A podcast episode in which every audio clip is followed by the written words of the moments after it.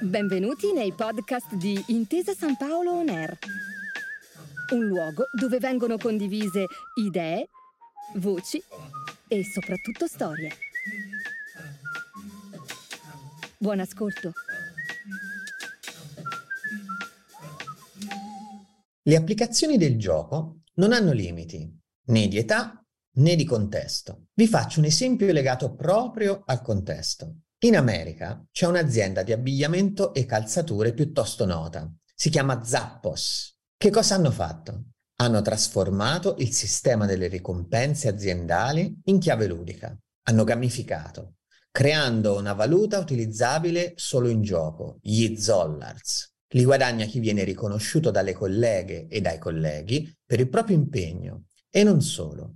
Ai più meritevoli, ad esempio, viene riservato il posto auto più vicino all'ingresso per ben una settimana e chi ha saputo distinguersi viene nominato eroe o eroina e riceve un premio in denaro, una standing ovation con l'obbligo, però, di indossare un mantello in azienda.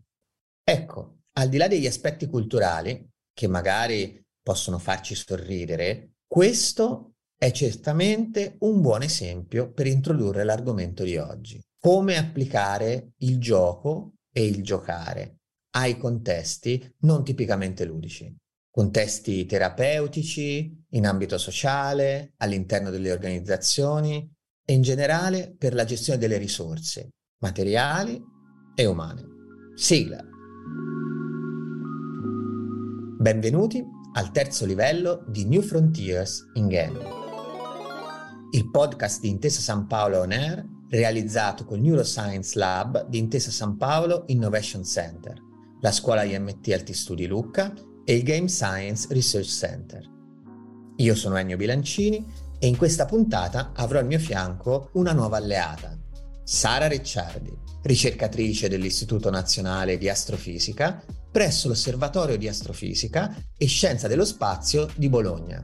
Benvenuta Sara! Grazie Ennio per questo invito. Partirei subito con un tema ampio, generale, ma credo di grande interesse. Si può usare il gioco e il giocare a fini sociali?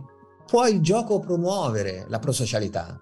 Allora, certamente il gioco è uno strumento potente che innesca a livello sociale e psicologico tutta una serie di benefici, anche solo perché nella situazione di gioco eh, si dissolvono tutta una serie di sovrastrutture mentali che nelle situazioni normali alla fine costringono e orientano i nostri comportamenti e, diciamo, forse ancora più, diciamo, eh, pesantemente i nostri pensieri, quindi quello che alla fine noi immaginiamo.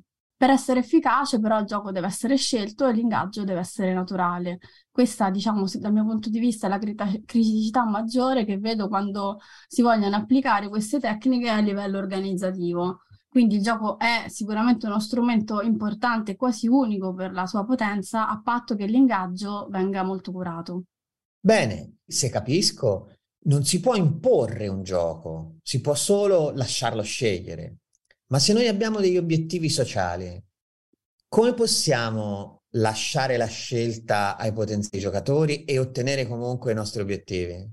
Allora, io la immagino un pochino come una bilancia, nel senso quanto più io impongo un'attività fissa e predefinita, quanto meno, eh, diciamo, ci sarà una, una, um, un ingaggio profondo e quindi un effetto profondo sulla persona o sul gruppo sociale uh, verso il quale io mi sto riferendo. Quindi, dal momento che comunque per avere un qualsiasi effetto io devo pensare a un'azione cumulativa, quindi non posso immaginare di eh, andare in una scuola, andare dentro un'azienda e fare un'attività, quello che succede è che le prime attività che si fanno possono essere anche magari meno efficaci e un pochino più strutturate, inquadrate, incasellate e sono diciamo le attività che eh, devono essere eh, belle, non so come dirlo meglio, devono essere a cose che mi piacciono tanto, che le voglio continuare a fare, che in qualche modo appunto hanno proprio la funzione vera e propria di ingaggio, cioè anche se non vado a costruire quello che io voglio costruire, però mi focalizzano sul gioco e sulla pratica. Dopodiché, eh, dal momento che questa cosa è avvenuta e che quindi le persone in qualche modo hanno potuto immaginare se stessi nel gioco, che non è affatto banale. Non tutte le persone hanno questo tipo di cultura eh, personale o di, eh, non so come dire, facilità perché magari semplicemente in famiglia si giocava molto, ecco. Quindi dopo, dopo che questa cosa è avvenuta le persone eh, si ritengono, tra virgolette, in grado di giocare, si, si riescono a percepire come giocatori o a, semplicemente che hanno avuto piacere a fare quell'attività. Dopo che questa cosa è avvenuta è più facile poi eh, ingaggiarli più profondamente con attività più profonde. Quindi diciamo la gradualità e il fatto che l'attività deve per forza essere un'attività cumulativa sono un po' le chiavi. Quindi si può differenziare, anzi si deve differenziare e nel tempo per avere effetti eh, importanti bisogna muovere l'asticella del trade-off che descrivevi eh, dal lato che pende verso l'ingaggio al lato che pende verso i contenuti. È molto interessante e sappiamo che tu sei un'esperta di tinkering e quindi mi viene naturale chiederti in che misura il tinkering si inserisce in questo ragionamento o se ha delle dinamiche tutte sue e quindi bisogna seguire uh, tutt'altre strategie. Ah, innanzitutto, che cos'è il tinkering? Allora, il tinkering viene da una parola inglese che um, to think, che è senza l'H e significa praticamente eh, arrabattarsi. Eh, il tinker era lo stagnino, cioè quello che praticamente aggiusta, aggiusta le cose. A Bologna, io sono bo- bolognese d'adozione, è il ciappiner quello che insomma aggiusta le cose. E non ci sono traduzioni in italiano, italiano alto, sono italiani regionali. Questa la dice lunga sul tipo di, diciamo, pratica artigianale, pratica educativa artigianale, non so come dirlo meglio. Il tinkering è molto difficile da, da definire, proprio perché le persone che diciamo si occupano di questa cosa, che diciamo tra virgolette l'hanno inventata, l'hanno strutturata come un'attività di design educativo, quasi eh, è difficilissimo trovare una loro definizione, proprio perché diciamo anche, anche il fatto di definirlo un po' toglie all'attività, però diciamo andando a spulciare si può dire che il tinkering è uno sforzo umano profondo basato sull'esperienza diretta eh, dove la conoscenza è costruita mentre un oggetto fisico prende forma, quindi c'è proprio una costruzione di un artefatto. Non è ovviamente un curriculum definito, è per metà gioco e per metà ricerca. Questo, diciamo, io mi occupo di scienza, si capisce perché appunto è per metà gioco, per metà ricerca. Per me in realtà è un po' più di metà perché è veramente un'attività profondamente di gioco. E anche questa è un'attività che non è lineare ma cumulativa, quindi avviene man mano che avviene. E, ehm, quindi sostanzialmente è un'attività in cui si, in un ambiente che chiamiamo giocoso, giocoso, ecco qua c'è un po' mm, la differenza che spunta sempre ogni tanto tra le parole inglesi e quelle italiane, cioè questo tinkering è molto legato alla parola play più che alla parola game, se dobbiamo diciamo, fare la distinzione. In italiano abbiamo la parola magica che è gioco, come in tedesco, spiel, quindi non differenziamo, però eh, è, un, diciamo, è un gioco dove no, ad esempio non c'è regolamento, non, c'è, non ci sono regole predefinite che si possono scrivere sul regolamento. Ci, sicuramente ci sono delle regole del, dello stare insieme e delle regole che riguardano ad esempio la sfida, perché viene posta una sfida. Ad esempio, eh, con i materiali che stanno su questo tavolone eh, enorme con tantissime cose sopra, possiamo, bisogna provare a costruire una macchina che scarabocchia.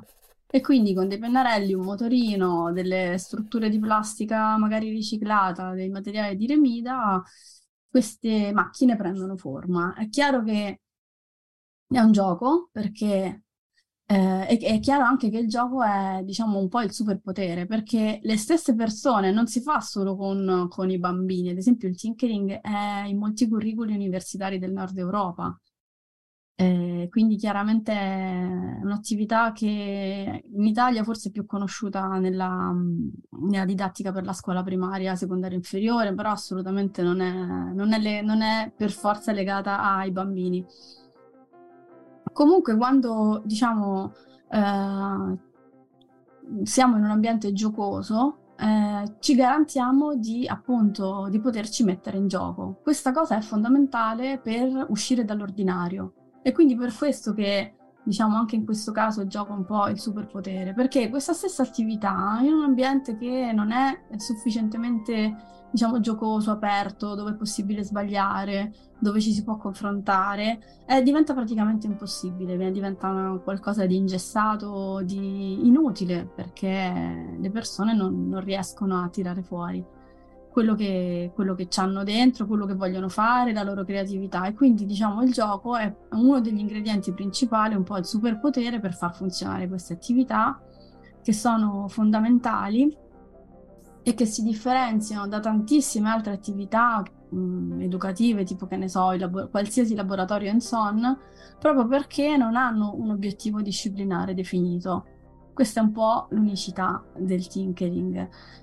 Quindi quando io vado a costruire il, la, la macchina per scarabocchiare non imparo se non incidentalmente come funziona un circuito o ad esempio dov'è il baricentro di questo oggetto che sto costruendo. Non è questo eh, l'obiettivo. Questo magari lo imparo perché mentre sto facendo queste cose lo imparo, però in realtà imparo tanto di più. Imparo a pensare di poter costruire un oggetto imparo che la comunità scientifica funziona, ad esempio, copiando gli altri e rifacendo una cosa simile, però un po' meglio, che mi piace un po' di più. Eh, quindi imparo che la conoscenza non è qualcosa di, di fisso e finito, che c'è il libro della fisica, ma qualcosa in divenire. Eh, imparo che magari anche se sono una ragazza sono capace e mi diverto a costruire una cosa mm, tecnologica perché imparare anche a costruire una identità più profonda.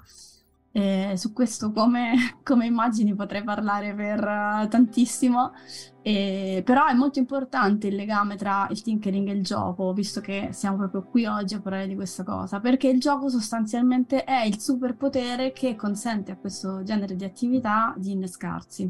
Mi verrebbe da dire, allora più tinkering per tutti, piccini ma anche grandi e molti dei nostri colleghi scienziati ne beneficerebbero. Eh, eh, forse è il caso di finire qui e procedere ai saluti. Grazie mille Sara per essere stata con noi.